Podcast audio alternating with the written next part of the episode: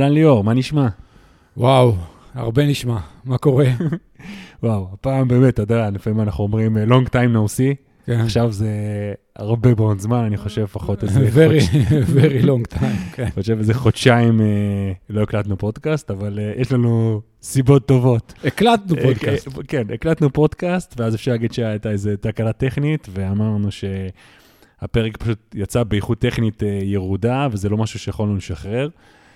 אז בעצם קבענו להקליט עוד פעם, ואז אה, קרה עוד משהו. כן, כן, כן, היה לנו הרבה מאורעות, היה באמת לפני איזה חודשיים, לדעתי כבר.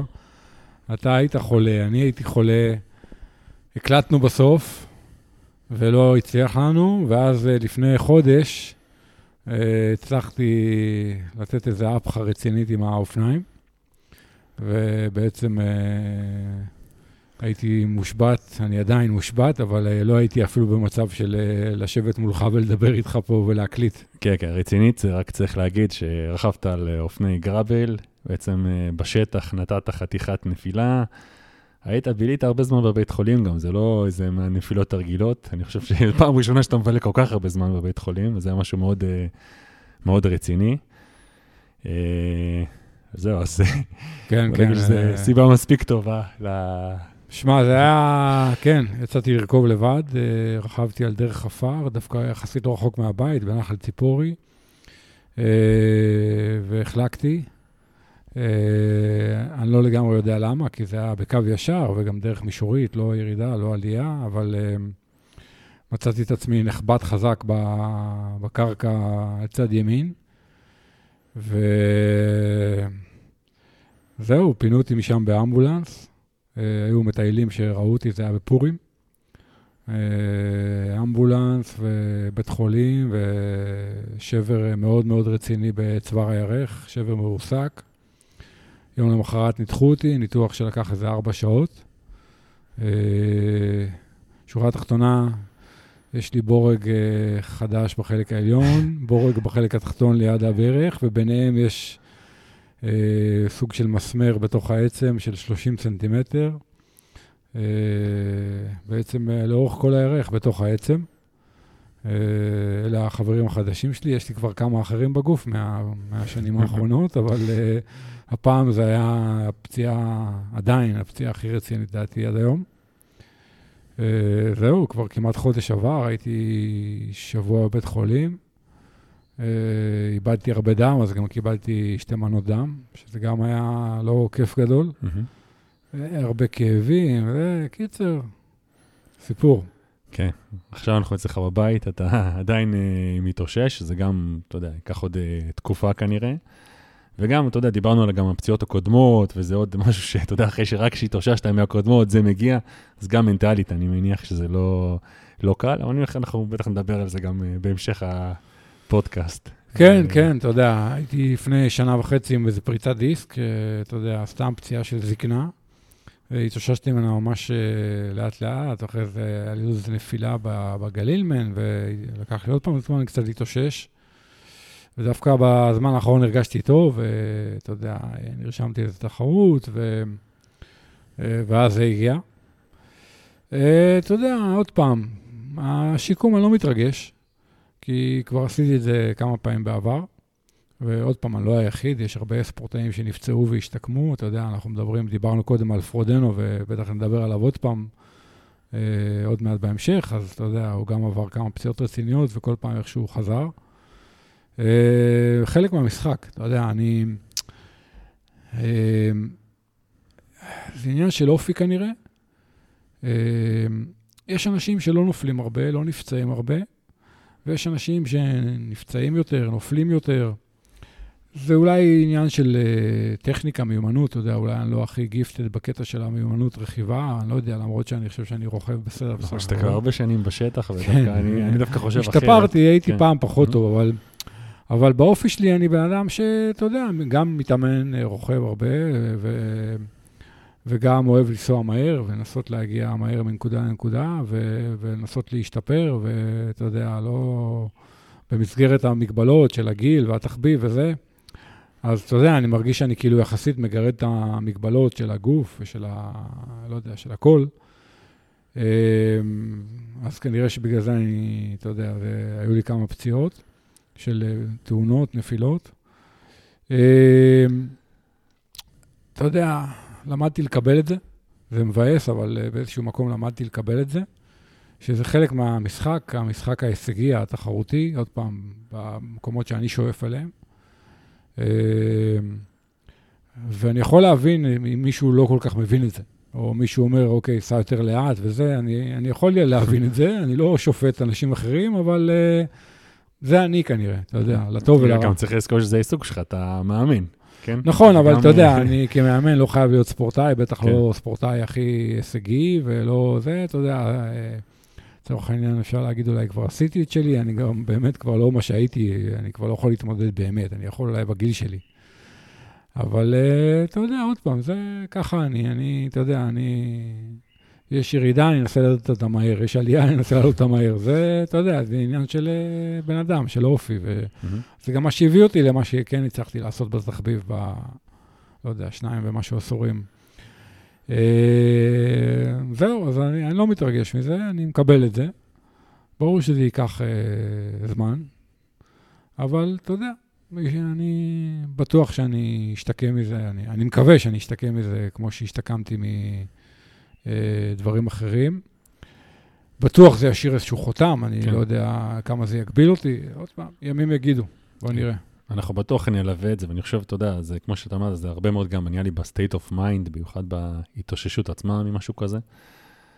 אה, אתה יודע, יהיה מעניין, ואני בטוח ש... אתה יודע, תשמע, זה, בגדול זה די הצ'אנס שלך, זה, אתה יודע, זה כאילו... מנצל את זה כל עוד אני יכול, אתה אומר. בדיוק, במיוחד בתקופה הקרובה, שווה לך לשחות איתי בים נגיד, או לא יודע, אתה יודע, כאלה דברים. כאילו, זו ההזדמנות שלך, אז תנצל אותה. סגור, סגור. אחלה, טוב, אז זה, זה בעצם הסברנו מה, מה שקרה, ובעצם את ההפסקה הארוכה הזאת בפודקאסט, לא הפסקנו, בטח הרבה הרבה אנשים שאלו אותנו מה, מה קורה עם זה, אז uh, זהו, זה ההסבר. טוב, עכשיו נראה לי, לפני שנמשיך רק, אז uh, אנחנו צריכים לתת uh, הבהרה קטנה לגבי הפרק הקודם, שהיה לפני uh, חודשיים, שם דיברנו על טבריה, ודיברנו בעצם על uh, מישהו מחו"ל שנתפס בבדיקת uh, סימום. Uh, ואמרנו שנשמע שהתהליך הזה מתעכב, ולא ברור למה השם שלו לא, לא, לא פורסם, אז ההעברה היא שבעצם... יכול להיות שישתמע מכך שהארגון, אה, אה, איך הארגון הישראלי, לא הארגון הישראלי, זה... הסוכנות הישראלית אה, למניעת סימום בספורט. כן, זה לא רק הסוכנות הישראלית, אני מניח שזה גם כבר עבר לגוף בחו"ל, אבל כן. נשמע אולי שהם לא איכשהו מנסים לטאטא את זה מתחת לשטיח או משהו בסגנון, אז זה לא העניין, זה לא הייתה הכוונה. בעצם כל תהליך שכזה, בסופו של דבר מדובר בבן אדם, בספורטאי, יש לו משפחה, יש לו חיים. זה משפיע מאוד הרבה על המוניטין, אתה יודע, על כל החיים עצמם בעצם, ובסופו של דבר לכל אחד גם יש זכות אה, להגן על עצמו, ואישום שכזה בסופו של דבר אה, לוקח הרבה זמן אה, להוכיח אותו. זה, אחרי זה דנים בזה בבתי משפט, זה תהליך שלוקח זמן. ולכן אני מניח שאנחנו נשמע על התוצאה מתישהו בהמשך. אה, וזהו, אני חושב שזה משהו שכן היינו צריכים להגיד. אתה יודע שגם פרוצדורלית, הרי ברגע שבן אדם נמצא חיובי בבדיקה, אז בעצם אה, הוא יכול לבקש לפתוח את בקבוקון B. בעצם בן אדם, השתן שלו נכנס לשני בקבוקונים, בודקים את בקבוקון A, ואם הוא נמצא חיובי, הוא יכול לבקש לפתוח את בקבוקון B, ואז אם בקבוקון B נמצא חיובי, אז נגמר הדיון. אם בקבוקון B נמצא לא חיובי, אז, אז מתחיל פה, אתה יודע, כן, תהליך כן. שלם של בדיקה, איך זה יכול להיות ומה קרה, וזה, אתה יודע. תשמע, יש הרבה מאוד סיפורים מעניינים. אולי נביא גם את דניאל, איזשהו פרק בקרוב גם, תמיד יש לו גם, אה, דניאל הוא בעצם המנכ"ל של הסוכנות למניעת סימון בספורט, תמיד יש לו סיפורים מאוד מעניינים על אה, כל מיני מקרים. תשמע, זה תהליך ש... אתה יודע, כולנו רוצים לתוצאות ועכשיו, כי אתה יודע, אנחנו לא רוצים אה, לראות סימון בספורט, כן? אבל בסופו של דבר... זה דברים uh, שלוקחים זמן. נכון, okay? אוקיי? אבל מה אה, שטוב, mm-hmm. שיש בדיקות. בדיוק. אני תמיד אומר, המטרה היא שהספורט יהיה נקי. המטרה היא לא לתפוס, המטרה היא שהספורט יהיה נקי. מצדי שכולם יהיו נקיים, ואז כולם בבדיקות יצאו נקיים. זה נכון. האופטימלי. אבל אם מישהו הוא לא נקי, אז אה, זה שתפסו אותו זה אחלה. זה גם, אה, אתה יודע, מנקה את הספורט וגם מייצר הרתעה. בסוף הרתעה זה הכי אפקטיבי. נכון. כי בסוף, אתה יודע, אם אנשים חוששים שיתפסו אותם, אז הם לא השתמשו. גם אם הם, לא הספורטאים הוגנים והם היו משתמשים אה, אחרת, אבל אם כן. אדם חושש, אז הוא לא ישתמש. אז אה, גם ראינו שיש בדיקות, וגם אנחנו יודעים שהבדיקות ממשיכות. כן, אה, אחלה, טוב, אז אה, אפשר אה, להתחיל את הפודקאסט. יאללה. אה, טוב, אז בואו בוא נדבר קצת על אה, תחרויות שהיה לנו. שמע, היו הרבה תחרויות בתקופה האחרונה. בעצם אה, סוג של העונה התחילה, אתה יודע, אה, ברוב המקומות בעצם הגיע האביב לאט-לאט. אה, גם עונת המרתונים, גם עונת המרוצי אופניים, קלאסיקות של האביב, וגם אה, טריאטלונים, איירון-מן, אתה יודע, אה, התחילו, אה, אתה יודע, ניו זילנד, דרום אפריקה, אה, לאט-לאט אה, התחילו תחרויות גם של מלא, גם של אה, חצי. אה, אני חושב שיהיה מעניין לדבר על התחרות שהייתה בסוף שבוע של החצי באושן סייד, כן, ממש אה, עכשיו. שהפך להיות איזה סוג של אה, מיני אליפות העולם 70.3. כן. אמנם לא כולם היו שם, לא היו נורבגים וזה, שהם מנסים לחזור ל-ITU אה, בינתיים בהצלחה חלקית, אבל אפשר לדבר על זה אחרי זה. אבל באושן סייד היו כמה וכמה אה, ספורטאים מאוד מאוד חזקים. והיו עוד רגע, שני... רגע, היו רישומים או שגם השתתפו? אז זהו, היו עוד שניים שהיו רשומים ובסוף לא השתתפו. אחד באמת זה סנדרס, שנפצע במיאמי, איזה ב- שבועיים לפני זה, משהו כזה, כן, איזה ב- Clash Miami. ב Clash אתה- מיאמי. מהמם. ו- וגם נהיה חולה אחר כך, ואתה יודע, ואז באמת לא הגיע ל Oceanside. והשני, אה, שגם נהיה חולה, אחרי הרבה זמן שלא התחרה, וחשבו שזה הקאמבק שלו, זה פרודנו, שבסוף אה, חלה ולא הגיע. אה, זה בגברים. בנשים הייתה תחרות מאוד מעניינת ויפה. אה, תשמע, דניאלה ריף לא הייתה, אני הוג לא הייתה, אבל חוץ מזה היו שם כמה, אתה יודע, צ'לסי סודרו, ופאולה הייתה, ושמע, היה, היה מאוד יפה קייט מתיוס. היה באמת תחרות יפה. אגב, אני. חייב להגיד, אתה יודע, את כל התחרויות היפות האלה, שבאמת יש את השדה מתחרות חזק, מתחרים, מתחרות חזק כזה, תמיד כשאני מסתכל על התנוחות אופניים ואיך שהם יושבים, תמיד אני דווקא מת על התנוחות של ה... במיוחד דווקא התנוחות של הנשים, רוב הנשים יושבות ממש... אה, כן, אבל אני, מדהים. אתה יודע, אני חושב שזו השוואה בעייתית, כי עוד פעם, אני עושה פה איזו הכללה. נשים בגדול הן יותר גמישות מגברים, אין מה לעשות. אתה מבין, אם תיקח את הממוצע, תיקח עכשיו אה, עשרה גברים, אני בטוח שהרבה שמקשיבות לא יסכימו איתך. אה, תקשיב, בוא, תיקח עכשיו עשרה גברים, רנדומלית נגיד, ותיקח עשר נשים, בגדול נשים יותר גמישות מגברים. אה, זה אנטומיה, זה ביולוגיה, אין מה לעשות עם זה, זה, זה ככה. עזוב, תלך היום לכל שיעור יוגה או פילאטיס, אתה תגלה שיותר נשים עושות יותר דברים אה, שמצריכים גמישות מאשר גברים. זה לא שאין דוגמאות אה, הפוכות, כן? אבל בגדול, כ- כ- כ- והתנוחות אופניים זה הרבה זה. כן, שמע, אני רואה את זה מדהים. אתה יודע, פשוט, אתה מסתכל על הגברים, ואתה מסתכל על הנשים, וזה פשוט, ההבדל אה, עצום, זה פשוט נראה לפעמים מושלם. אז אה, זהו, ו- ובאמת, ב- אתה יודע, היה... שמע, בגברים, עוד פעם, החבר'ה ששחקו חזק מקדימה, פשוט יצאו מהמים ביחד, ונוצרה איזו קבוצת חוד, אה, שבן כנור הוביל את רוב הרכיבה בהתחלה. אה, סם לונג, שהוא שחיין פחות טוב, ויצא שתי דקות מהמים. שזה גם אה, יפה, זה גם סוג של שיפור בשבילו, לדעתי. כן, לשנים אתה יודע. קודמות. כן, כן, כן, הוא סגר עליהם באופניים, הוא בעצם הוביל את החלק האחרון ברכיבה, אבל אז בריצה הם פשוט טחנו אותו, הם רצו שעה 07, סוג של, סדר גודל. כן, כשלפני זה היה איזה פודקאסט איתו ששמעתי, שהוא שאלו אותו מה, אפילו בוולוג שלו, אה, הוא בעצם שאלו אותו מה אתה חושב שתהיה תוצאה הריצה המנצחת, והוא אמר שעה 09. שזה, שמע, שלוש דקות במרחקים האלה זה עולם ומלואו, כאילו. אז, כן, אה, כן, לא, ג'ייסון ווסט רץ שם שעה 07, לדעתי משהו כזה. אה, והגיע שני, זה 12 שניות אחרי המנצח, שהמנצח זה מישהו שאני לא, לא הכרתי לפני זה, זה ברגר אחד. אה, אבל שמעתי פודקאסט כמה לפני זה, של ה... אה, איך זה, לא זוכר איך קוראים לפודקאסט הזה, אבל הם, והם דיברו עליו. הם דיברו על הברגר הזה, והם אמרו שהוא ינצח. אה, באמת? כן, אהה. ב-Pro-Try News, אהה. בפודקאסט של Pro-Try News. אז הם צדקו, וג'ייסון ווסט גם רץ מדהים, אבל באמת 12 שניות אה, הגיע מקום שני.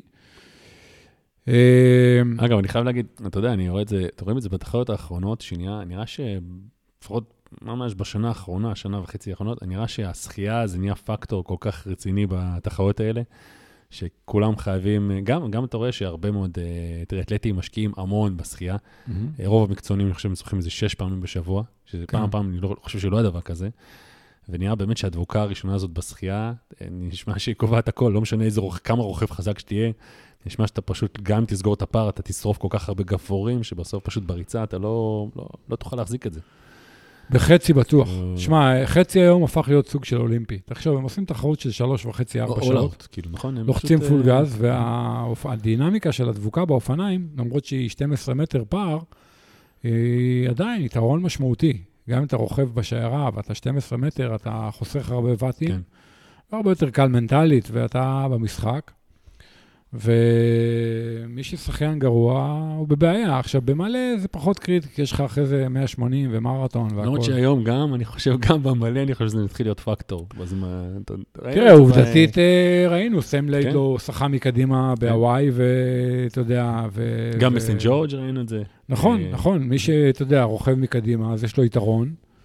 אה, אבל אה, במלא עוד איכשהו, כאילו, אתה יודע, אם אתה איזה רץ על כזה, מת הנסון כזה, מהמם.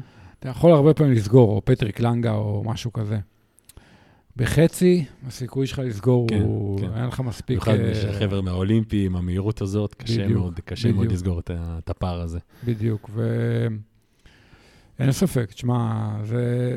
תראה, זה נושא מעניין, הנושא של השחייה.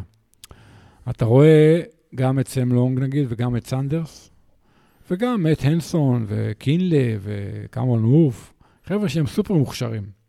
קומבינציית אופניים ריצה, וואו, מדהימה. מהמם. גם סם לונג, גם סנדרס וקינלה בטוח. קומבינציה, אם התחרות הייתה בלי שחייה, שמע, הם אלופי עולם כולם. לא משנה, קינלה גם אלוף עולם גם ככה, אבל אה, השחייה, אתה רואה שהחבר'ה האלה, גם מי שמאוד מאוד משקיע, נגיד כמו אה, סנדרס, וסם לונג, שניהם אני חושב, וגם... אני חושב אה, שסנדרס הכי משקיע. הוא שוחה מדהים, בואו לא נטעה. לא מספיק טוב. כן. אתה מבין מה אני מתכוון? אבל תשמע, זה סשנים, אמרתי שש פעמים בשבוע, יש איזשהו מצב שאני יודע שהוא גם שוחה פעמיים ביום. זה לא... זה, זה מטורף. זה, הוא משקיע כל כך הרבה, ועדיין אתה רואה ששחיין שכאילו לא טבעי, לא נכון, שהוא לא, כאילו לא גדל עם זה, פשוט לא משנה מה הוא יעשה, הוא, הוא לא, לא מגיע לרמה הזאת. עוד לא ראיתי אף אחד שעושה את הקפיצה הזאת מ, מרמה כזאת, שכאילו נכון, היא גבוהה, אבל במקצוענים היא לא מספיקה. לרמה שהיא מספיקה, כאילו, לזה, אני לא חושב שיש אחד שראיתי שעשה משהו כזה. תראה, קודם כל, צריך להבין עוד פעם. סנדרס, נגיד, בוא ניקח איזה איירומן, נגיד, עם שחייה מהירה כמו פרנקפורט או קופנהגן, הוא יכול לשחות, נגיד, 49 דקות, סדר גודל. בזמן הזה הם ישחו 45. כן. אתה מבין? כאילו עכשיו, אתה אומר, בואנה, הוא שוחה 49, אפילו 48. שמע, זה מדהים. אבל הם פשוט שוחים 44. אתה מבין? כאילו... עכשיו, כנראה שבשחייה יש פה המון עניין של uh, טכניקה, שקשה מאוד uh, לסגל אותה כשאתה מבוגר. אם Mhm. את- מי שלא היה שחיין כילד או נער, הוא כנראה צריך להיות מאוד מאוד מיוחד, בן אדם מאוד מאוד מיוחד, כדי להצליח לסגור את הפער הזה של ה- לשחות 44, 45 שמע, דקות עד באיירון. היום אין לי דוגמה אחת אפילו שאני יכול לתת לך של מישהו שאני, לפחות ברמות האלה, אני לא, קבוצות גיל, זה השוואה אולי פחות טובה, אבל אה, לא, לא, לא מכיר מקרה כזה. אה, אני גם לא חושב על מישהו שהגיע לרמות הכי גבוהות, אה, כאילו, ל- אתה יודע, ל- ל- לקצה העליון. כנראה שבשחייה, עוד פעם, אתה, יש לך תקרת זכוכית, אתה מבין? אתה רואה את סנדרס, הוא מאוד השתפר. שמע, הוא גם עכשיו בארנה הוא שחה יפה, אבל אתה פשוט רואה שהם חצי בריכה לפניו, כאילו. כן, כן. אה, אבל זהו, אז זה תקרת הזכוכית, זה נושא שאני רוצה שניקח אה, בהמשך. בואו נמשיך עוד קצת עם התחרויות, ואז. נחזור לזה עוד קצת אה, גם. בשילוב של נושאים אחרים. אז היה לנו גם קצת תחרות הרכיבה, נכון? היה לנו את הטור דה פלנדרס. היה, כן. שמע, עוד פעם, בימים כתיקונם, לא יודע אם הייתי מצליח לראות כל התחרויות האלה. בטח לא כשזה ביום ראשון, אבל בגלל שאני מושבת ואני בבית, אז אתה יודע, אני עם המחשב, אני עם הטלוויזיה, אז באמת יצא לי לראות טור דה פלנדרס כמעט הכל. והיה שודר ביורו ספורט וראיתי כמעט הכל. אה, שמע, היה סופר מעניין, זו תחרות אה, ארוכה, עם כמה גבעות, לא עליות משמעותיות, וכמה קטעי pavé, אבל לא pavé נוראי, רוב ה pavé הוא pavé פחות אה, רע מאשר פריז רובה או משהו כזה. Mm-hmm. היה בעצם רוב התותחים הצעירים היו, גם ון ארט, גם פוגצ'ר, גם אה, ון דר פול ופיטקוק. פיטקוק לא היה במשחק בכלל, אבל אה, באיזשהו שלב, אתה יודע, זה כמו בתסריט ידוע מראש, הברירה הטבעית. אתה רואה את ונארט, אתה רואה את אה, ונדרפול ואתה רואה את פוגצ'ר, פשוט מקדימה, שלושתם, כאילו כן. לאט לאט אתה רואה שהמסננת כן. אה, הולכת וקטנה. תשמע, אתה יודע, אנחנו מדברים על זה כאילו זה כבר מובן מאליו, אבל העקביות הזאת, נראה לי, זה משהו בכלל לא מובן מאליו באיזשהו לא, מקום. שמע, השלישייה הזאת, עוד פעם, יחד עם אה, פידקוק, שהוא, עוד פעם, בכביש הוא עוד לא שם, אבל הוא בדרך. ו... שמע, מה שהם, וגם אולי אבנפול, שעוד פעם, לא היה בתחרות הזאת, אבל uh, אתה יודע, בוא נגיד הארבעה, חמישה חבר'ה האלה, הם פשוט לוקחים את הספורט לרמה חדשה של באופניים. אה, וזה לא, אתה יודע, זה גם, אני שומע את הפודקאסט של לאנס עם אה, אינקאפי וזה, הם מדברים על זה כל הזמן, שפשוט החבר'ה האלה הם פשוט רוכבים מעולם אחר, כאילו, שהם בכמה רמות מעל מה שהם היו בזמנו. אה, וזה מדהים, אתה יודע, אני אישית הכי אוהב את ונדרפול. פשוט בגלל שהבן אדם הזה הוא מתחרה ב cyclocross, באופני הרים, בטור דה פרנס. זה הכל. וגם, הוא כאילו פחות מחושב, הוא מאוד אמוציונלי, כאילו הרבה פחות טקטיקה. הוא כאילו רוכב קצת יותר במרכאות שכונה, למרות שעוד פעם, להגיד עליו שכונה זה קצת אה, זה, אבל אני הכי אוהב אותו, כי יש בו משהו פחות, אה, יותר אנושי כזה, לא יודע, יותר... פחות מחושב? כאילו, יותר... לא יודע, כן, גם, אתה יודע, הרי באליפות העולם באוסטרליה, החבר'ה עשו לו בלאגן בקומה במלון, והוא יצא כן. והרביץ להם, אתה יודע, כאילו, יש בו משהו מאוד, אה, אתה יודע, כאילו, הוא, הם מפריעים לו לישון, אז הוא רודף אחריהם, אתה יודע, עם כל מה שהיה שם, שאתה כן, יודע. כן. אז יש, ב, יש בו משהו, כאילו, כמה שהוא כאילו, אתה יודע, אירופאי, כאילו, מסודר כזה וזה, יש בו משהו קצת יותר, אה, אה, לא יודע, הוא... אני מאוד אוהב אותו, הוא בעצם הרוכב שאני הכי אוהב, ואני חושב שהוא הרוכב הכי עגול שיש, פשוט טוב בהכל. אה, ובאיזשהו שלב הוא תקף אתמול באיזו עלייה קטנה את אה, פוגצ'ר ואת ונארד, וונארד באמת אה, לא החזיק איתם. אבל אז פוגצ'ר פשוט תקף אותו וברח לו, ופשוט עשה נגש של איזה 20 ומשהו קילומטר, מקדימה לבד. מדהים. וונדרפול היה אחריו 20-25 שניות, וזהו, ולא צריך לסגור עליו. אתה רואה פשוט במשך 20 קילומטר, הם רוכבים בפער של 200 מטר, אבל אי אפשר לסגור את זה. ושמע, זה היה, מה שפוגצ'ר עשה באמת, זה היה מופע מטורף, כאילו, העליונות שלו. שמע, באמת רוכב מדהים, אין מה להגיד. אני חייב לשאול, זה, זה נקי? זה כאילו, זה, לפעמים זה נראה יותר מדי טוב כדי להיות אמיתי, לא? זה... שמע, אתה יודע, הדיון הזה, תשמע, באמת עושים להם מלא מלא בדיקות, ולא יודע, לא, עזוב, לא, לא נצא מהלופ הזה של הדיון הזה. כן, נכון. אבל אה, אה, מדהים, באמת היה ממש ממש יפה, ובעצם עכשיו מתחילות הקלאסיקות. אה, נדמה לי שפרי אורבה זה יום ראשון הקרוב, ואתה יודע, ובעצם המרוצים האלה, במידה מסוימת, זה המרוצים הכי מעניינים של העונה, עם כל הכבוד לכל הגרנד טורים וזה, שיש את הג'ירו עוד מעט והכל, אבל יש משהו במרוצים החד-יומיים האלה, שאתה פשוט יושב יום אחד, רואה את זה, ו... נכון. וזה מטורף, כאילו. עכשיו, אתה יודע, היכולת הזאת להיות טוב גם וגם וגם וגם, שמע, אני לא חושב שזה היה פעם, אתה יודע, כאילו... נכון. אדי מרקס אומרים וזה, אבל אתה יודע, זו תקופה אחרת, אני לא יודע אם אפשר להשוות. אה, פשוט החבר'ה האלה ורסטיליים. אה, זהו, שהם פשוט נמצאים בהכל, הדבר הזה, זה...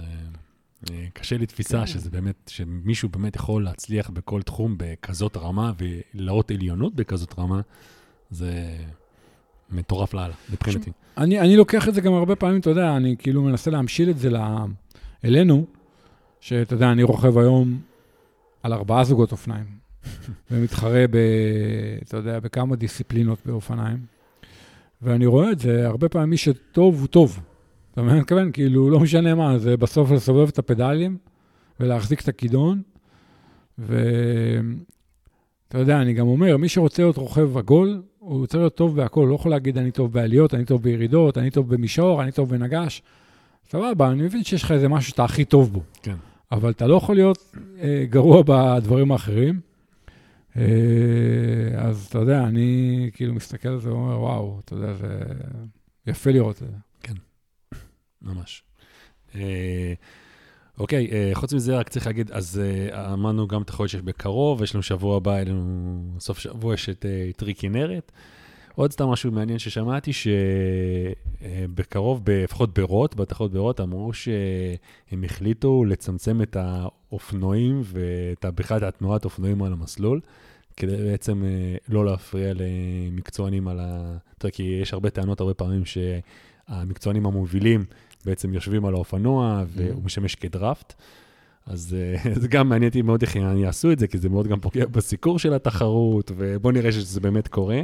כי סתם גם שמעתי הרבה טענות שאומרים שנניח, אה, סתם כדוגמה, יאן אמור לה- להגיע להמבורג, להשתתף באיש ברזל המלא. הוא כביכול בגרמן, נחשב סופרסטאר. אז אתה יודע, הגיוני להניח שהאופנוע המוביל נניח ירצה לעזור לו כגרמני לנצח את התחרות. וגם נניח אה, מקצוענים שבאים לתחרות ומודעים לזה, יכולים לחשוב פעמיים אם אני רוצה לבוא לאותה תחרות, וכי יש לי פחות סיכוי לזכות בכסף. ו... אז שמע, יש בזה הרבה, השאלה אם באמת אה, יכולים לעשות משהו בנידון, כאילו, אני מניח שנראה כבר אה, ברוט. ועוד אה, עניין, אה, שיש את המערכת שאולי הזכרנו, שיש איזו מערכת אלקטרונית שפותחה. אה, Race Ranger. כן, Race Ranger, אה, למנוע drafting, משהו שמזהה drafting, יש שם איזה, אה, כל אחד יש לו התקן כזה לאופניים, שבעצם מזהה את המרחק מהרוכב מקדימה, יש שם איזה מערכת עם אורות. השתמשו אה, בזה באיירון ניו זילנד נגיד. כן, וזה נראה שזה די הצליח. הבנתי שהולכים להשמיש, את זה- להשמיש את זה יותר ויותר, כרגע רק, אה, רק אצל הפרו, כאילו, כי יותר קשה להכניס מערכת כזאת אצל כל, כל כך הרבה אה, מתחרי קבוצות גיל, אבל זה גם משהו מעניין, אני חושב שזה גם משהו שישפיע על התוצאות בהמשך, ואני בטוח שתהיה לנו שנה מעניינת. תראה, אני, אני אגיד לך משהו, קודם כל לגבי האופנועים. הטענה הזאת של האופנועים היא לא התחילה היום, וכמובן שהיא הולכת ומתגברת, כי כמות הסיקור עולה, והדרך לסקר היא אופנועים. גם אתמול, אתה יודע, בטור דה פלנדרס, אתה רואה את זה, שיש את האופנועים, ואתה יודע, הם נוסעים, הם רוצים לצלם את הרוכב המוביל נכון. מקדימה. אז הם נוסעים 20 מטר לפניו ומצלמים אותו. אה, יש על זה הרבה טענות, גם במרוצי אופניים, אבל במיוחד בתחרויות אה, טריאטלון, איירומן וכזה. אה, היה הרבה טענות שסם ליידלו, אה, היה לו סיקור כן. מאוד צמוד של אופנועים כן. בהוואי. אה, שמע, מצד אחד, מצד שני, באמת, אם עכשיו ברוט הסיקור יהיה פחות טוב, אז אנשים יבואו בטענות ויגידו, כן. הסיקור גרוע ולא רואים את המתחרים ולא זה. צריך רק להגיד שהתחליף זה רחפנים ומסוקים, כאילו, זה התחליף, כן? כן. אז אתה יודע, זה, זה מהבחינה הזאת. לגבי ה Race Ranger, דיברנו על זה בעבר. המערכת קונספטואלית היא מערכת טובה, אבל אני לא רואה מצב ש-3,000 איש משתמשים במערכת כן. הזאת בתחרות, גם מבחינה טכנית. אה, לך תתחיל להרכיב עכשיו על אה, 3,000 זוגות אופניים, מתקן מקדימה, מתקן מאחורה, לך תתחיל לפזר מתקנים כאלה בכל המסלולים, וגם מבחינת העלויות. יש עלות לדבר הזה. על מי ישיתו על- את ה... על מי זה ייפול, על מי זה. ייפול. עכשיו יגידו כן. לספורטאים לשלם את זה? איירומן לא, לא רוצים לשלם את זה. בוא נגיד שזה עולה, לא יודע, כמה עשרות אלפי דולרים להשמיש את זה בכל תחרות. מי, ירצה לספוג את הדבר הזה? חוץ מזה, שגם אנחנו יודעים שיש תחרויות שהן מאוד מאוד צפופות. עכשיו, הרנג' רייזר, זה יהיה, אתה יודע, זה כמו... אי אפשר יהיה להשתמש בזה, כי פשוט נכון, מרוב אין ש- מספיק מקום למתחרים, נכון. בטח לא בתחילת הרכיבה, נגיד, בשעה הראשונה באיירומן אה, עמוס. נכון. אז אתה יודע, יש עכשיו הרבה התלהבות מזה. אני עדיין קצת סקפטי, אבל בוא נראה. בוא נראה. כמה זה באמת פרקטי. כן. אה, אחלה. טוב, אז אה, בואו עכשיו נעבור קצת על הנושאים המקצועיים. גם בואו אולי נמשיך לדבר קצת על מה שכבר הזכרנו בתחילת הפודקאסט. אה, באמת, אני רוצה לדבר על יצא לי לשמוע הרבה פודקאסטים בזמן האחרון עם uh, הרבה מאוד מקצוענים, מקצוענים בכירים, שעשו תוצאות מאוד יפות, uh, החל מפטריק לנגה, כזה שרץ 2.32 בטבריה. 2.30. 2.30, נכון. כן. ואני בכלל דווקא מדבר על הריצה. ושמע, אתה יודע, שואלים אותם, הם מספרים נניח על השבוע האימון שלהם, החבר'ה האלה, ואתה והם אומרים לך, תשמע, אני, אני רץ 60 קילומטר בשבוע. Mm-hmm. ואז בכלל זה די תופס אותי בהפתעה, כי אני אומר, וואו, איך? הייתי מצפה מרץ שכזה, אתה יודע, לרוץ לפחות איזה 120 קילומטר בשבוע. אתה יודע, גם הוא מקצוען, אתה יודע, יש לו את השעות, יש לו את הזמן הזה, אבל נראה שרובם לא עושים את זה. ובאיזשהו מקום זה גם מחזיר אותי למה שדיברת על השחייה, שכאילו, יש אנשים שיש להם את זה באופן טבעי, נניח, יכול להיות שגם בריצה, הם טובים טבעית בריצה. ואתה יודע, אני גם מנסה, אתה יודע, להמשיל את זה לנו, לחבר'ה בקבוצות גיל. האם יש, כל אחד נשמע שיש לו, אתה יודע, איזה גבול מסוים, ולא משנה מה תעשה, כאילו יכול להיות שאתה פשוט טוב במשהו, ואז, אתה יודע, יכול, אתה יכול להשתפר עד גבול מסוים, אבל לא משנה כמה אתה תעבוד וכמה תשקיע, כי הרבה פעמים אנחנו אומרים, טוב, הרבה עבודה קשה, והרבה, אתה יודע, תתמיד, אתה תשתפר. אבל uh, אני לא יודע כבר, אתה יודע, יש, uh, כל אחד נשמע שיש את הגבול הזה, שזהו, אתה יודע, יכול להיות שהוא לא, אין לו הרבה לאן... Uh... שמע, אני חושב שיש פה בעצם כמה נושאים במה שאמרת, אבל בוא נתחיל רגע מהסוף. כן. כן, אני חושב שלכל אחד יש גנטיקה, ויש לו, נקרא לזה, טווח או פוטנציאל, שיכול למקסם אותו, הוא יכול למצות אותו, אבל הוא לא יכול להגדיל אותו. אתה מבין? אני מתכוון, יש לך איזשהו טווח שאתה יכול להגיע לקצה העליון שלו, אבל אתה לא יכול אולי לדחוף לקצה העליון שלו מעבר למה שהגנטיקה שלך מאפשרת. Mm-hmm. בואו נלך על דוגמה קיצונית. בואו ניקח, אה, נגיד, אישה, שהגובה שלה הוא מטר חמישים וקצת. כנראה שאף פעם לא תהיה אה, שחיינית חתירה מאוד טובה. אלא אם היא הייתה שחיינית בצעירותה, mm-hmm. שגם כנראה הייתה שחיינית בגיל מאוד צעיר, כי כשהיא התבגרה היא כנראה לא המשיכה לשחות, בטח לא חתירה, כי עם גובה כזה, לשחות חתירה זה מאוד מאוד קשה. אבל בואו ניקח עוד פעם מישהי כזאת שנגיד התחילה לשחות בגיל מבוגר, או, כאילו, אתה יודע, לא, לא, לא, לא שחתה כנערה. אז היא יכולה לעבוד מאוד מאוד קשה ולהשתפר מאוד בשחייה ביחס למה שהיא התחילה. יכול להיות שהיא התחילה נגיד סתם, אני לא יודע, שלוש ומשהו דקות למאה, והיא הגיעה לדקה אה, חמישים למאה. אבל אין הרבה סיכוי שמישהי כזאת, שהתחילה לשחות בגיל מבוגר, תשחה פתאום אה, דקה 20 למאה, אוקיי? זה כנראה מעבר לטווח הפוטנציאל שלה. אתה מבין? עוד פעם, יכול להיות מקרים חריגים, אבל אני בכוונה עושה איזושהי הכללה. כן, אבל זה מדהים, לפעמים, אה, אתה יודע, כמו שאמרנו גם עם סנדרס כזה, ואתה רואה, הבן אדם הולך, משקיע, בוקר, ערב, יום, יום, יום, יום, וזה עדיין לא, לא מגיע לשם. כי אני קצת, אה, אתה יודע, הרבה פעמים אנחנו ב... אולי זה גם בא מהצבא כזה, מאוד, אתה יודע, שאצלנו יש את זה מובנה שכאילו, כביכול שאתה כן תעבוד קשה, ובסוף אתה כן תראה את התוצאות האלה, אבל זה לא, זה לא באמת ככה. כאילו, אה, שמה, זה כן ולא, נכון? זה... זה כנראה שכן ולא, כי בוא ניקח את סנדרס. בוא נניח שעכשיו הוא אומר, אוקיי, אני עושה שנה הפסקה מטריאטלון, ואני עכשיו שנה מתאמן בשחייה, אוקיי? תיאורטית, אתה אומר, למה הוא לא עושה את זה? שיעצור רגע לשנה, יתאמן שנה רק בשחייה, כן. יעשה את ה... יסגור את הפער הזה, או סם לונג, ויחזור לטריאטלון וישחה כמו השחיינים הטובים. נכון. זה נשמע נורא טוב בתיאוריה. אה, בוא נגיד שזה, נגיד שהוא יכול ליישם את זה, לא בטוח שזה יעבוד לו. זה כן. כמו שהיום באולימפי, אם מישהו הגיע לגיל, נגיד, 18, 19, והוא לא רץ 30 נמוך, הוא, אין לו מה לחפש ב-ITU. אתה מבין? לגבר, כאילו. כן. אם אין לו את ה-natural speed הזה, אין לו מה לחפש ב-ITU. עכשיו, אתה אומר, וואלה, שיעבוד על המהירות.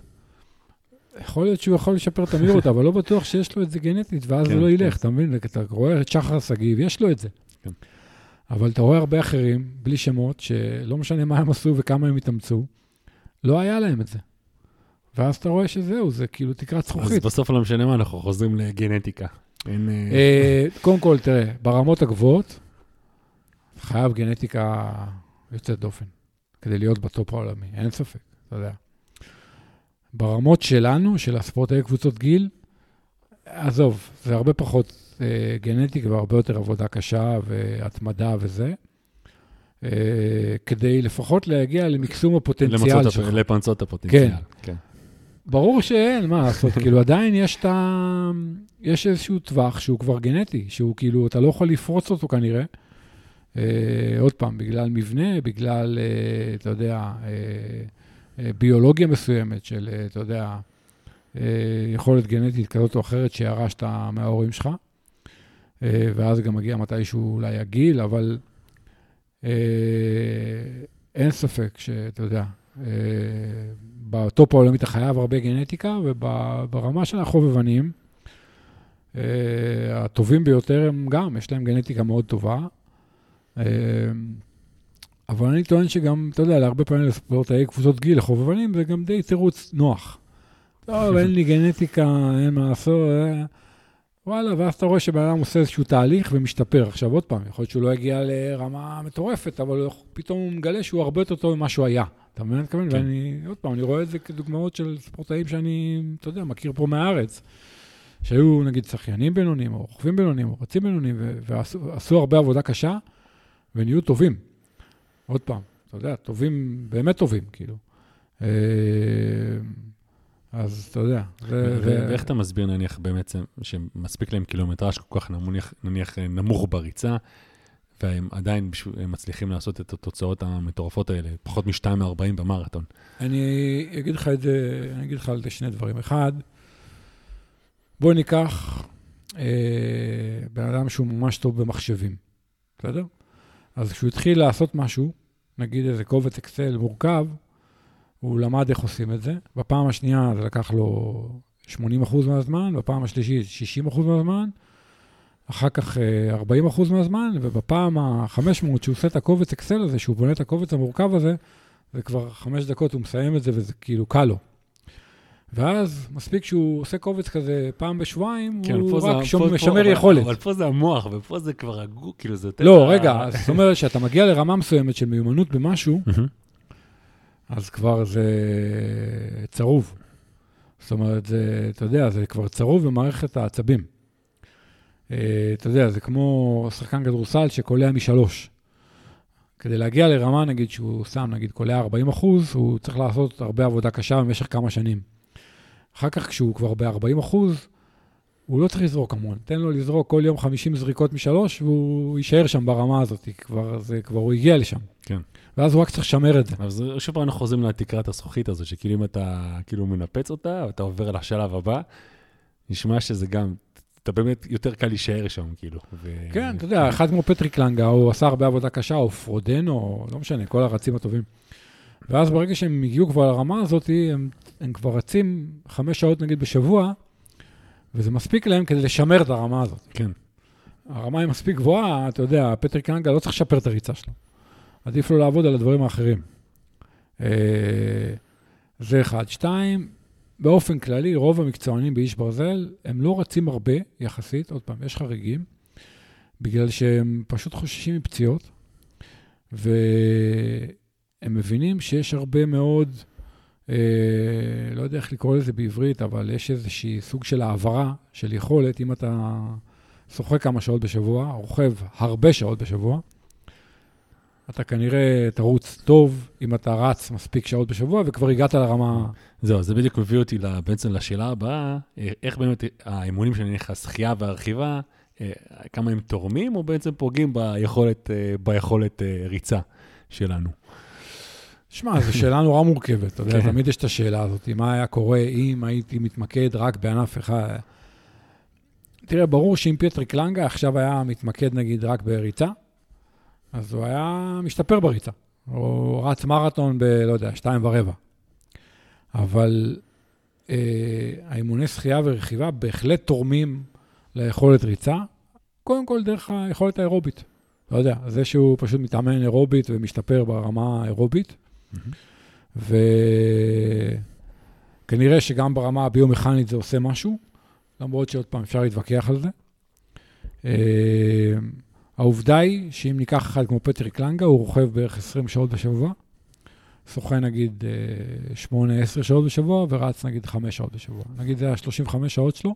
זה פחות או יותר החלוקה. נכון. כלומר, מרכז העניין, לב העניין, זה האופניים.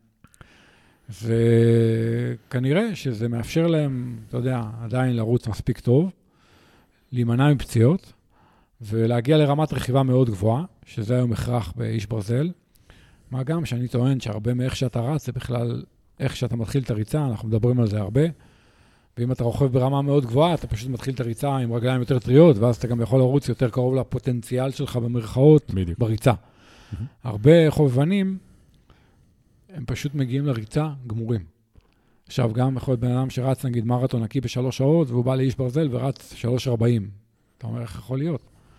סבבה, כי הוא רוכב גרוע, והרכיבה גמרה אותו, אז אתה יודע. בגדול, אתה יודע, אני, כשאני התאמנתי לאיש ברזל הרבה שעות, או התאמנתי ברצינות, אתה יודע, אז הייתי מתאמן בעיקר אופניים, כלומר, לפחות חצי מהאימונים שלי בשבוע, מבחינת שעות, היו אופניים. אופניים. 60 אחוז, בוא נגיד, בשבוע, זה היה אופניים. אני לא יודע אם לספור את זה בשעות, זה כאילו, כי, כי אני חושב trainer שגם זה, רוב אבל... המקצוענים, לפחות מהמספרים, ממה שרואים, זה גם, זה בערך מה שקורה גם. כן, כן, רוב- 60, רוב- רוב הזמן זה 60 באופניים. אחוז מה, Mhm. מה-TSS השבועי, או מהשעות, או איך שלא נרצה לנתח את זה, זה אופניים. וכשאתה מגיע לרמה מספיק טובה בריצה, אז הם פשוט משמרים את זה. אתה יודע, זה פטריק לנגה, הוא פשוט משמר את היכולת ריצה שלו, הוא רץ ריצה ארוכה בשבוע, אימון אינטרוולים בשבוע, ועוד איזה פילר או שניים, וזהו, וסוגר את הארבע ריצות שלו בשבוע, נגיד, כן. וזהו. ועובדה שזה עובד. שמע, גם, עוד פעם, יש דוגמאות, אתה יודע, אני, אני רואה דוגמאות לפעמים של אנשים שהם נגיד אה, שחיינים, אבל שוחים הרבה ושוחים טוב, ואז אתה רואה בן אדם הזה, יש לו צח"ם מטורף וזה, ואז הוא עושה כמה אימוני ריצה, ואתה רואה אותו רץ פתאום עשרה קילומטר ב-40 דקות. עכשיו, אתה אומר, איך יכול להיות? הבן אדם כמעט לא רץ, כאילו. כן. אבל יש לו צח"ם כל כך גבוה, והוא יודע כמה כנראה לסבול, כי הוא מתאמן וזה, ואז אתה רואה שהוא רץ 40 דקות ב-10, כאילו חובבן, אתה מבין? שהוא כאילו בא משחייה. נכון, במשחק. אבל, אבל אתה אומר, איך יכול להיות? עובדה. זהו, אז גם לי יצא באמת לראות הרבה חבר'ה שבאו משחייה, שגם עושים, אה, כביכול זה כאילו ענף שיותר אה, קל להיכנס ממנו. באמת, בגלל, גם החלק האירובי אה, וגם הצח"ם, כאילו, אה, יחסית גבוה. סתם אנקדוטה מלפני יומיים. ירוסלב קולחבי, שהוא היה אחד הרוכבי אופני הרים הכי טובים בעולם במשך כמה שנים טובות, כאילו היה ב top top five העולמי, אלוף עולם, זה, עשה Xterra בסוף שבוע, ניצח. אה, באמת? כן, הבן אדם פרש כאילו באופני הרים, הוא כבר, הוא כבר מאמן וזה. Xterra, נדמה לי זה היה במלטה, הבן אדם ניצח. עכשיו, הבן אדם הוא רוכב.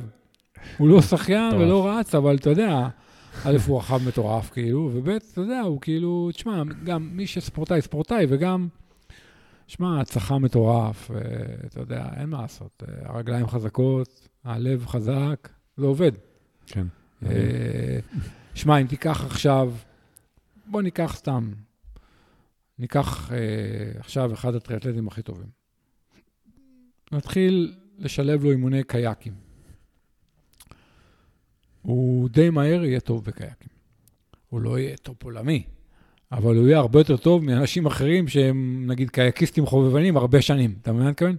אתה אומר, איך יכול להיות? אני בן אדם מתאמן עשר שנים בקייקים נגיד, איזה חובבן, וההוא בא ואחרי חודש הוא יותר טוב. כן. שמע, אין מה לעשות.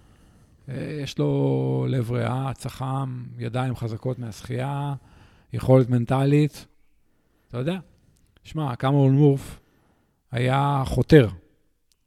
מחתירה עבר לאופניים, מאופניים עבר לאיירונמן. הבן אדם top עולמי בכל הענפים. כל הענפים, כן. כן? זה בכלל... אה, כן, עכשיו... תשמע, זה מאוד יוצא דופן, אבל גם כן? זה... אגב, באוסטרליה יש המון חותרים שהפכו להיות רוכבי אופניים. אתה רואה שזה... אבל. גם היום, אני יודע, גם שמעתי על אחרים, על רוכבי אופניים שמזהים אותם, אתה יודע, בכלל לוקחים אותם מענפים אחרים וסימנו אותם ככאלה שמסומנים, אולי בגלל הצח"ם הגבוה, או התוצאות המרשימות. אגב, אה, ליאן פרדינו, אז אה, דווקא הצח"ם יחסית אה, נמוך, ואני חושב שגם לני האג, התוצאות שלהם בדברים האלה פחות טובים, ועדיין אתה רואה שהיום עדיין גם מצליחים, אתה יודע, הצליחו, היה להם הצלחות מאוד גדולות. אז זה גם, אה, אז זה כן, לאו דווקא תמיד פחות סממן. נמוך אולי מהנורבגים, אבל עדיין כן, בטח כן, עדיין, אה, ב-80 עם... אה, פחות, יש פחות, פחות אני חושב. כן. שזה די יוצא דופן, ועדיין, אז מי שיש לו צח"ם נמוך, אז עדיין יש לו סיכוי. כן, אבל אז אתה מסתכל, אתה רואה שהבן אדם, נגיד, הפינוי חומצת חלב שלו הוא כן, מטורף. כן, כן. תמיד אתה אומר, אוקיי, אין לו צח"ם גבוה, אבל אתה יודע, הוא לא, הוא מפנה את הלקטט, כן, כאילו, הוא מטורף. אוף, ה trade off במקום אחר. אז כאילו איפשהו זה, אתה מבין? כן. עוד פעם, זה כמו הוויכוח של המבנה גוף, אתה יודע, שאתה רואה בן אדם אחד ארוך ורזה, בן אדם אחד גוץ, ושניהם אלופי עולם. אז אתה אומר, מה המבנה גוף האופטימלי? אין כזה. אין כזה. נכון. אחלה, טוב, עכשיו בואו נעשה קצת, אה, נעבור אה, לנושא טיפה אחר. אה, גם דיברנו על זה, אתה יודע, עם כל ההתאוששות שלך, בוא נגיד שבלילה אתה לא, לא ככה כוח לישון, ואתה מאוד עוקב אחרי כל המדדים שלך כל בוקר. בוא נדבר קצת על אה, דופק מנוחה, ואיך בעצם הדופק מנוחה יכול בעצם, אתה יודע, אולי להראות לך איך אתה, באיזה מצב נמצא הגוף שלך. ו... שמע, האמת שעשינו את הדיון הזה אז, לפני שהקלטנו את הפודקאסט הקודם, זה היה אחרי שהייתי חולה איזה כמה ימים. נכון. ואז, אתה יודע, היה מדהים לראות איך אה, כשהייתי חולה, הדופק מנוחה עלה. הדופק מנוחה שלי בגרמין בבוקר, בשוטף, הוא נגיד סביב ה-37 כזה, בימים כתיקונם, וכשהייתי חולה הוא היה סביב 42, 43, עלה, ב, אתה יודע, כן. ב-10-15 אחוז. ואז אה, במשך כמה ימים הוא היה גבוה, ואז הוא התחיל לרדת, ובאמת, כשהוא התחיל לרדת גם התחלתי להרגיש יותר טוב. הדופק מנוחה היה פשוט חלון ראווה מטורף למחלה. כן. בדיעבד, הייתי גם צריך לראות שהוא התחיל לעלות קצת לפני זה, וכנראה לעצור, להפסיק להתאמן. אבל אתה יודע, אמרתי, אה, עלה קצת וזה, יכול להיות ישנתי לילה אחד פחות טוב, אה, זה היה קצת שכנוע עצמי. וזה, אתה מכיר את זה. אה, אתה יודע, יש היום את המדד של ה-HRV, שהוא כאילו מדד עוד יותר משוכלל, שזה בעצם, אה, דיברנו על זה בעבר, זה השונות בין פעימות. אני רק אגיד על זה מילה, HRV בעצם זה אה, heart rate variability, שבעצם, שהגוף במצב טוב, אז יש שונות יחסית גדולה בין, במרווחים שבין הפעימות. כלומר, תהיה פעימה, אחרי שנייה תהיה פעימה, אחרי 0.8 תהיה פעימה, אחרי 1.2 תהיה פעימה, אחרי 1.1 תהיה פעימה. כלומר, המרחק בין הפעימות הוא לא קבוע, ב, הוא לא בזמן קבוע. מהמם. וכשהגוף בסטרס, אז באופן מנוגד לאיך שהיינו חושבים, המרחק הזה מתחיל להיות קבוע. כלומר, נגיד כל, כל פעימה, אה, עד הפעימה הבאה, נגיד יהיה הפרש של אה, שנייה. אה, אז היום ה, בעצם המדע המודרני אה, בעצם מתעסק יותר ב-HRV מאשר ב- בדופק מנוחה, אז זה כאילו הדרך היותר אה, מקצועית, מתקדמת, לנתח recovery. אבל אני, אני מודד HRV כבר כמה שנים טובות, עכשיו עם הגרמין, לפני זה השתמשתי במשך שנה אה, באיזה אפליקציה שהייתי מודד כל בוקר, אה, שם אצבע כן, על אני זוכר שהיית משקיע, הגרמין. כל בוקר גם- הייתי כל בודק, בוקר היית עושה את זה, נכון? וזה היה מאוד מעניין, אבל אני עדיין טוען שדופק מנוחה הוא מדד יותר פשוט ואולי יותר ישים, ואולי לא פחות טוב מה-HRV. אה, ואני חושב שזה מדד ששווה להסתכל עליו. היום שיש לכולנו שעונים, שעוני ספורט מתקדמים, כן, אבל בדגמים החדשים לפחות של הגב, אני לא בא לעשות פרסומת, כן, אבל יש את ה morning report הזה, שאתה חייב לעבור כל בוקר, כן. אז זה אחלה, אתה יודע, אתה ממש רואה בכל דוח כל בוקר שאתה קם, מה, אתה אפילו לא צריך להיכנס לאפליקציה, זה ממש, ממש נוח. ואני אומר לך שהם משפרים את זה כל הזמן, וזה אחלה חלון ראווה. נכון. וספורטאי היום צריך להסתכל על זה, ולראות מה המצב שלו, ו- ולהקשיב לזה, לא להתעלם מזה. אם פתאום אתה רואה שה-HRV חריג, או הדופק מנוחה חריג, יום אחד, יאללה, נניח, שים לב. יומיים, שלושה ברצף, mm, משהו כבר, מהמם. זה אומר משהו.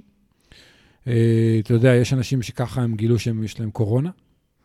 אה, חלק מהאנשים, כשהיה את הבועה של ה-NBA, אז נדמה לי שחילקו להם טבעות של אה, אורה רינג, והיו הרבה נכון, אנשים ש... נכון. שדרך הטבעת נכון, גילו שיש להם אה, קורונה. גילו שיש להם קורונה. נכון.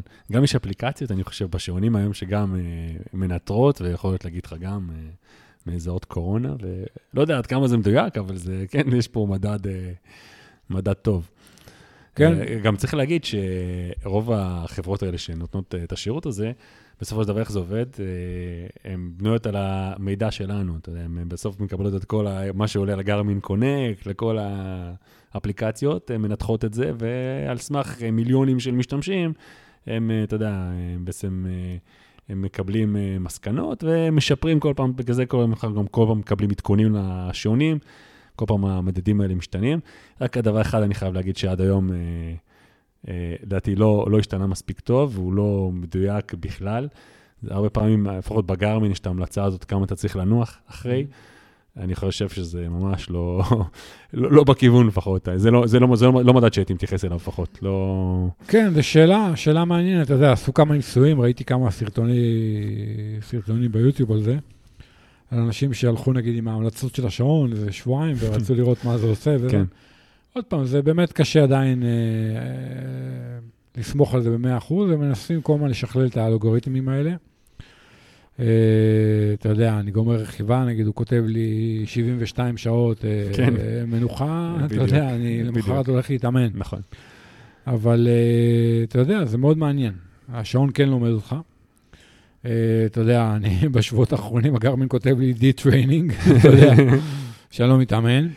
אבל לפני זה, כשהתאמנתי, אז ה-955 כתב לי אה, endurance, cycling, אה,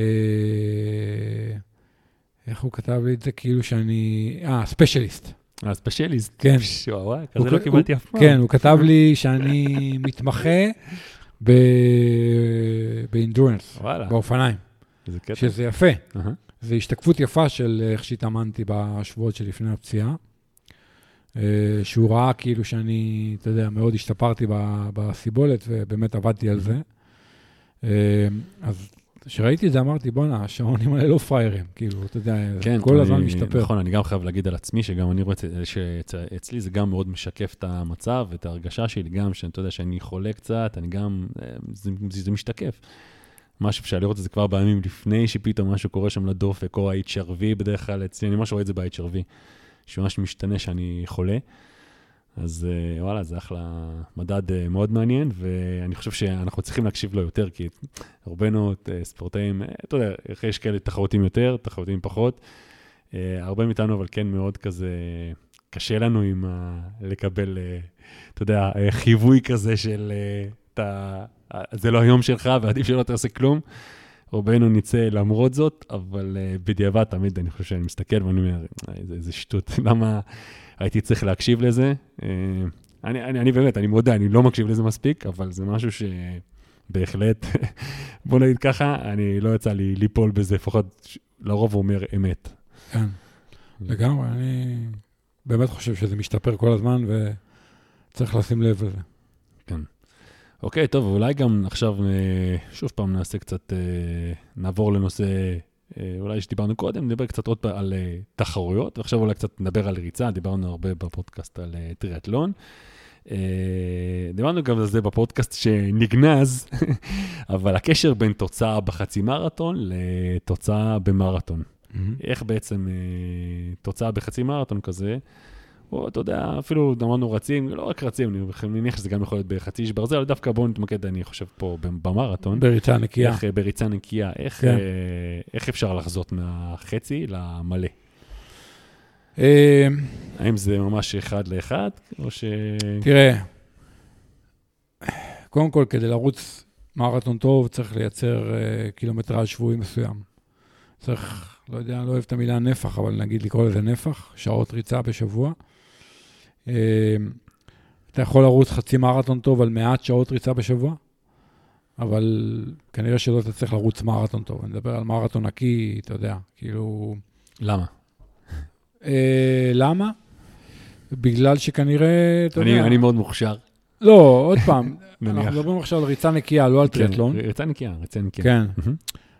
אתה יודע, גם אפשר להתווכח מה זה כמה שעות ריצה וכמה קילומטראז', אבל אבל אני מניח שאתה מדבר על, אם אתה רוצה לרוץ מרתון טוב, אתה מדבר כבר על הסביבות ה... משהו הישגי. עזוב, כל אחד וה- או- והטוב שלו. או, אוקיי. אחד טוב לו ארבע שעות, ואחד טוב לו שלוש, ואחד אה, שעתיים ארבעים, ואחד חמש שעות. אבל אה, אה, צריך לפתח עמידות ברגליים, ולפתח עמידות ברגליים זה קשה בלי לרוץ מספיק. נכון. אה, אז קודם כל צריך לזכור, כדי לתרגם תוצאה מחצי מרתון למרתון, אה, צריך לזכור שיכול יכול להיות שרצת חצי מרתון טוב על מעט קילומטראז' שבועי, לא בטוח שאתה צריך לרוץ מרתון טוב על מעט קילומטראז' שבועי. Mm-hmm. אז uh, צריך לזכור, זאת אומרת, כל מה שאנחנו אומרים עכשיו זה בהנחה ועשית את העבודה ורצת מספיק קילומטראז' שבועי והכול.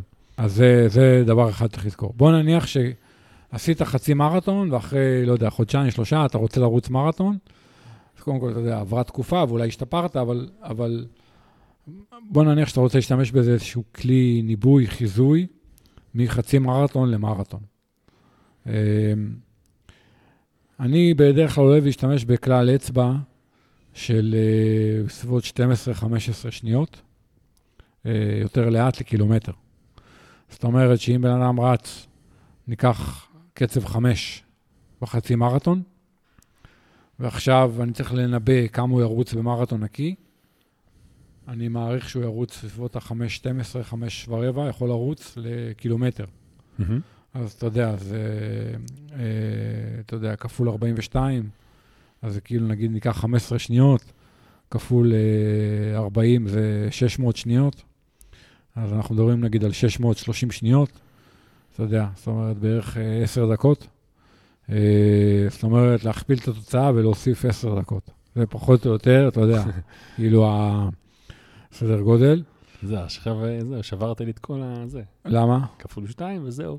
אה, הלוואי, אתה יודע, הלוואי. אני צוחק, כן. אבל אה, תראה, בוא נגיד ששמונה דקות זה ממש יפה.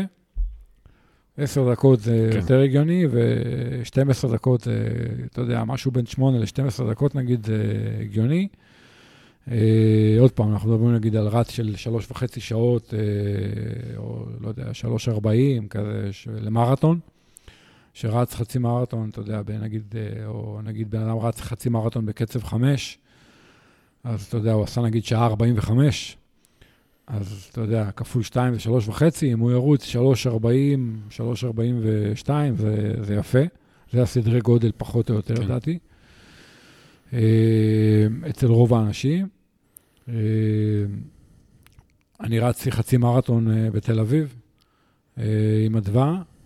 אה, רצנו בסביבות ה-5.30 לקילומטר, והיא רוצה לרוץ מרתון בפחות מ-4 שעות, שזה בערך 5.40. Mm-hmm. אז אתה יודע, כאילו, זה, זה באזור חיוג, עוד פעם, זה, זה היה על שבוע אימונים, וזה היה עוד הרבה לפני המרתון. אז אתה יודע, אתה רואה שזה באזור חיוג, שכאילו, יש שם, אתה אמור להיות היכולת הזאתי. אה, תוסיף קצת טייפר, תוסיף קצת קפאין, תוסיף אולי, אתה יודע, נעליים יותר מהירות או דברים כאלה, אז אתה רואה שזה באזור חיוג. זה פחות או יותר בדרך כלל המספרים והחישובים שאני עושה mm-hmm. בריצה נקייה. אגב, זה פחות או יותר נכון גם בין 10 ל-21, פחות או יותר זה אותם ה-12 אה, שניות או כן, משהו כזה. כן, גם חושב 15 שניות. אצל הרבה כן. אנשים כן. כי דווקא אמרת פה משהו, אמרת באמת הסיבולת uh, ברגליים הזאת שצריך לפתח, שאני אישית, משהו, משהו שאני מאוד מרגיש, במיוחד במעבר הזה בין ה-21-2, כאילו בין 21-1 ל-42-2, זה באמת שאחרי ה-20 ומשהו, אתה מתחיל להרגיש את הרגליים, אתה, אתה יודע, את השרירים, הרבה יותר, אתה יודע, זה הרבה יותר כואב, אתה מרגיש הרבה יותר זעזועים. אז uh, אני מבין למה האתגר פה באמת קשה, אבל אני מרגיש שכאילו עד 20, כאילו זה פחות... Uh, אבל אני מניח שזה מאוד אישי, תלוי למה אתה מתאמן, כמה אתה רץ. בוא ניקח בן אדם שרץ uh... נגיד 40 דקות ב-10, של קצב 4. כן. כמה הוא ירוץ להערכתך בחצי מרתון? איזה קצב הוא יכול להחזיק? כנראה שלא קצב 4. כן, כן, ברור שלא קצב 4. גם לא 4 וחצי, נכון? הוא יכול כנראה לרוץ יותר מהר מזה. כן. כנראה ירוץ באזור ה-4 ורבע. 4 ורבע, 4, 10, 4 ורבע. זה כן, הגיוני. זה, הגיוני, זה הגיוני. כן, כן עכשיו כן, קח בן. אדם, נגיד שהוא רץ 4 ורבע או חצי מרתון. שמע, הוא אמור לרוץ 4 וחצי במרתון, אם הוא שם את הקילומטראז', עשה את העבודה וזה. אתה יודע, לרוץ 3-10 את המרתון, uh, תוצאה, אמור להיות הגיוני, אתה מבין? כאילו... שמע, זה, זה מאוד הגיוני, ודווקא אני אומר לעצמי, אתה יודע, מי שמקשיב לנו עכשיו, והיה לו תוכניות אחרות, אז אה, שיחשוב על זה עוד פעם. אה, אתה יודע, בסוף אה, צריך להיות ריאליים. כן, כאילו, כי אה, האמת שיש לי סיפור כזה עם חבר, באמת שהרצתי, ליוויתי אותו במרתון, וגם אה, תכננו בהתחלה תוכנית מסוימת, שהוא ירוץ משהו מסוים, ובשלב מסוים, אתה מכיר, אתה מכיר את הסיפור, אבל אה, אחרי איזה 30 קילומטר, הוא פתאום, זה היה בטבריה, רצנו שם במישור, הוא אומר לי, אה, פתאום אני רואה שהוא ממש יורד הרבה מאוד בקצב, מהקצב שהסכמנו. הוא אומר לי, שמע, אני מרגיש טוב, אני מרגיש מעולה. והוא כבר לא בראש כנראה תוצאה הרבה יותר טובה, ואז, אתה יודע, הגענו לקילומטר 37. ומאז אה, היה הרבה הליכה. למרתון יש שני חלקים. שני חלקים. 32 קילומטר ראשונים ו-10 קילומטר אחרונים. אתה מבין? כן, פחות או יותר, כאילו. מרתון, אם זה היה תחרות של 32 קילומטר, וואו, זו התחרות הכי כיפית בעולם. אתה מבין מה אני מתכוון? כן. אם מרתון היה 32 קילומטר, אנשים היו הכי אוהבים את התחרות הזאת בעולם. כי, אתה יודע, מתחיל להיות קשה ב-30, יאללה, תמשוך עוד שני קילומטר, סבבה. הבעיה זה עשרה קילומטר האחרונים. כן, אתה יודע, זה, זה מה שדופק את התחרות הזאת. בדיוק. ה-32 הראשונים, בדרך כלל אנשים מאוד אוהבים, מאוד נהנים, אומרים, וואלה, מגניב, כאילו. בוא ניקח את מרתון טבריה, אנשים מגיעים לצומת מעגן, אומרים, בוא'נה, איזה כיף כן. לי, אני תותח, אני הולך לי, אני מרגיש מעולה. ואז בין מעגן לאוהלו כזה, משהו קורה, אתה יודע, ושם זה נגמר. אני חושב שהמשפט באמת שהכי אולי משקף את זה, כאילו, באמת, אני חושב שמה ש... נדיר מאוד לעשות בתחרות משהו שלא עשית באימונים לפחות. אה, אני לפחות, נדיר שיצא לי לראות משהו כזה, זה הופעה מאוד אה, יוצאת דופן. אז אה, אתה יודע, אני חושב ש... שכל אחד ייקח את זה גם אה, לעצמו, וחשוב מאוד אה, להיות מציאותיים, שלפעמים זה קשה, ולפעמים האגו מאוד מנהל אותנו. ממש, ממש ככה, כן, אנחנו בדיוק בתקופת המרתונים, אתה יודע, עכשיו, אתמול היה פריז, עוד שבועיים, לדעתי, זה וינה, יש פראג, יש, יש הרבה מרתונים, המרתונים של האביב בעצם, יש כן. המון מרתונים עכשיו ב... ב... כן, כן, יש משם המון. המון ישראלים ש... אני חושב שאחותי רק השתתפה אתמול בחצי מרתון בברלין, יש גם היה חצי מרתון בפראג, כן, עכשיו זה, זה התקופה. כן, כן, אה, יש את החודש שיש רק מלא, ויש את החודש שיש גם חצאים. אה, אחלה. מגניב. אז uh, מכאן דיברנו קצת על ריצה, בואו נדבר גם קצת על אירועי רכיבה. ודווקא פה אולי בפחות uh, מבט חיובי, uh, אבל אתה יודע, יש... Uh, פעם אני זוכר שהיה מלא אירועי אופניים. כל uh, סופש כמעט, uh, נשמע שזה, לפחות אז נראה שזה משהו יחסית קל לארגן, כל אחד היה מארגן איזה אירוע. מלא מלא אירועים בצפון, אני זוכר, uh, ובכלל, הרבה, תמיד אירועים של האיגוד, תמיד היה, תמיד לנו, האתלטים, זה בא להירשם לזה, תמיד יש שם איזה נוהל מסובך. כן, היה גרנד פונדואים. גרנד פונדואים, מלא, באמת, מלא אירועים. ועכשיו, כאילו, אוקיי, יש את האפיק, יש... אה, אה, סמרתון. סמרתון, זה בשטח, אבל גם, אתה יודע, תחרויות כביש, יש זה שאליפות הארץ פעם בשנה. ומה, מה... אין טורים מה- כבר, כמו כן, שהיה פעם, אין, כן. כאילו, כל... אה, אני לא יודע, או קורונה הרגה את זה, אני, אני לא יודע מה, מה, מה, מה קורה כאן. מה... שמע, זה מאוד מעניין, אתה יודע, אה, ענף האופניים מבחינת האירועים היה בשיאו, אני אומר לך, לפני 20 שנה בכלל, בתחילת שנות האלפיים. היו אירועי אופניים בארץ, אה, בעיקר אופני ערים, אבל גם, אה, גם אופני כביש, אירועים של אה, אלפי אנשים. אתה יודע, גם, בוא נלך אה, אחורה, אה, סובב גליל, אבל סובב סדום, אבל גם הגרנד פונדואים, אתה יודע, הגרנד פונדואים של, לפני 10-12 שנה, היו אירועים ענקיים, אין רוכב אופניים שלא היה בא לרכוב את הגרנד נכון. פונדו, שזה היה חצי אירוע תחרותי נגיד וחצי עממי כזה. ואתה רואה שבשנים האחרונות האירועי אופניים האלה די, די נעלמו, האירועים הכי גדולים זה באמת נגיד האפיק, אבל זה עדיין לא אירוע של אלפי אנשים, זה אירוע כן. של מאות אנשים. וזה גם אירוע רב-יומי, יקר, אה, מורכב, אתה יודע. גם זה- אתה סובב כנרת, אני לא לוקח פה... זה גם, כי זה כן. לא באמת, זה אירוע סופר עממי, כאילו, נכון. זה לא, זה אירוע משפחות. אני מדבר על אירוע אופניים, של רוכבי אופניים. אז רגע, צריך להגיד שהיה איזו תחרות, שהיה שם איזו תאונה, אה, שם תאונה לאיזה רוכב, והוא תבע בעצם את המארגנים, ואז בעצם נוצר פה איזה פתח כזה, שממנו והלאה, הרבה מאוד מארגנים פוחדים לארגן תחרויות, לפחות כביש. אז uh, זה אני יכול להבין, אבל, ועדיין אני, מוזר לי ששום דבר לא, מאז כאילו נשמע לי שזה רק צולל יותר ויותר למטה. Uh, עדיין, uh, אני חושב שאתה יודע, אני מסתכל על זה הרבה פעמים כטריאטלט, אז נניח אם הייתי רוצה גם להתחרות בתחרות כזאת, תמיד זה מורכב, גם יש, נניח, אולי פעם בשנה יש את האליפות נגש, של לא יודע כמה זה, 20 קילומטר או משהו כזה. שגם uh, להגיע לזה ועד ש... להצליח להירשם משהו כזה, תמיד יש שם איזשהו גם, עוד פעם, עם האיגוד uh, בעיות, זה פחות נוח. Uh, זה מוזר, זה כאילו שהם פשוט לא רוצים... Uh, לא, זה, תקשיב, uh, היום אתה... אני, אני עכשיו מכניס אותך באינטרנט לנגיד סתם עשרה אירועי גרנד פונדו בקיץ באירופה. כן. של עשרת אלפים איש. באירופה זה הולך חזק. כולם sold out. נכון. כל האירועים, עכשיו תיכנס לכל האירועים, נגיד, בדולומיטים, באלפים, בזה, באירופה בקיץ, sold out. האירועים החד-יומיים, כן. sold out. אירועים של עשרת אלפים איש, קל. כולם sold out. זאת אומרת, בארץ זה לא קורה. זה לא קורה כנראה כי המשטרה אה, מאוד מקשה, גם מבחינת, ה... גם מבחינת טכנית, גם מבחינת העלויות, וגם כי אנשים לא באים. אנשים פשוט לא באים, כאילו, הסצנה הזאת בארץ, היא נכחדה. שמע, זה מעניין, אני מנסה להבין למה. כאילו, אתה יותר קרוב לזה, אז אבל לא, לא ברור לי איך, כי זה באמת היה, היו אירועים מגניבים, אני חושב שזה היה עד לפחות, איזה, היה איזה שלוש גרנד פונדואים כבר uh, בשנה בתקופה מסוימת, ואני כן זוכר שהיה שם אנשים, היה...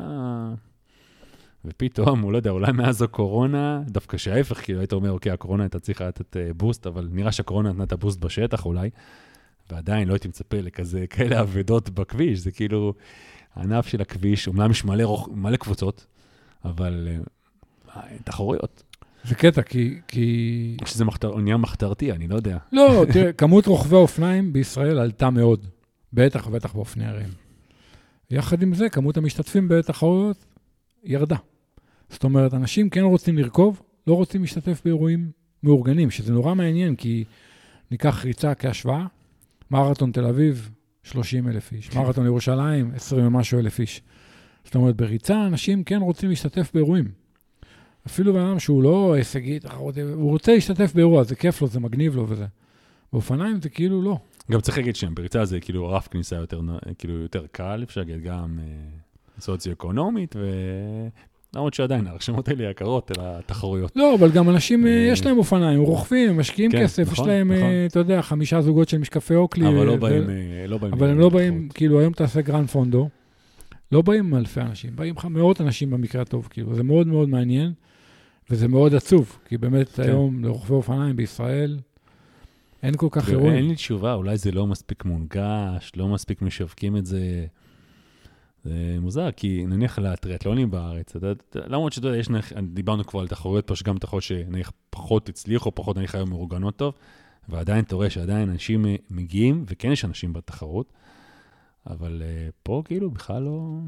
Uh, אני, אני, אתה יודע, אני אולי פחות בענף הזה, אבל אני כן הייתי רוצה שמישהו, אתה יודע, שמישהו כן ירים את הכפפה, ואולי כן... אה, תראה, עוד פעם, כנראה שלמפיק אה, מארגן עצמאי זה פשוט לא משתלם כלכלית, אחרת כנראה אנשים היו עושים את זה.